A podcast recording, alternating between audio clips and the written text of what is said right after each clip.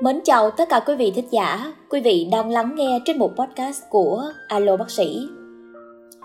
Thưa quý vị, chúng ta càng quan tâm đến hạnh phúc của người khác, thì cảm giác bình an trong ta càng trở nên vững vàng hơn. Nuôi dưỡng cảm giác cởi mở và gần gũi với người khác, tự nhiên thì sẽ khiến cho tâm trí thoải mái và thư giãn.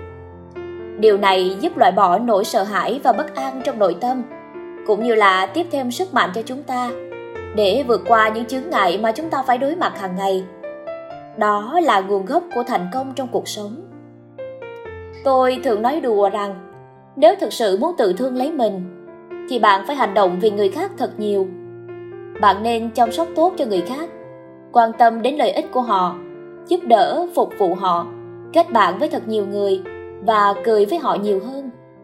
Kết quả là gì? Khi bạn cần sự giúp đỡ, thì bạn sẽ gặp rất nhiều cánh tay chìa ra cho bạn. Trái lại, nếu như bạn phớt lờ hạnh phúc của người khác, thì về lâu dài, bạn sẽ là kẻ thất bại. Tôi xem tình cảm hay lòng thương yêu giữa người với người là một tôn giáo phổ quát.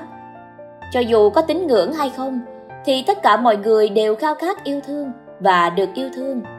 Bởi tình thương cho chúng ta sức mạnh, hy vọng và sự bình an nội tại vì vậy, đó là điều tất yếu của mỗi người.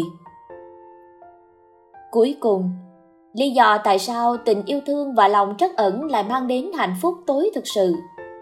Bởi vì bản thân chúng ta, trân quý chúng hơn tất cả. Nhu cầu thương yêu là nền tảng căn bản cho sự tồn tại của loài người. Đó chính là kết quả của mối quan hệ duyên sinh sâu sắc giữa bản thân chúng ta và tha nhân.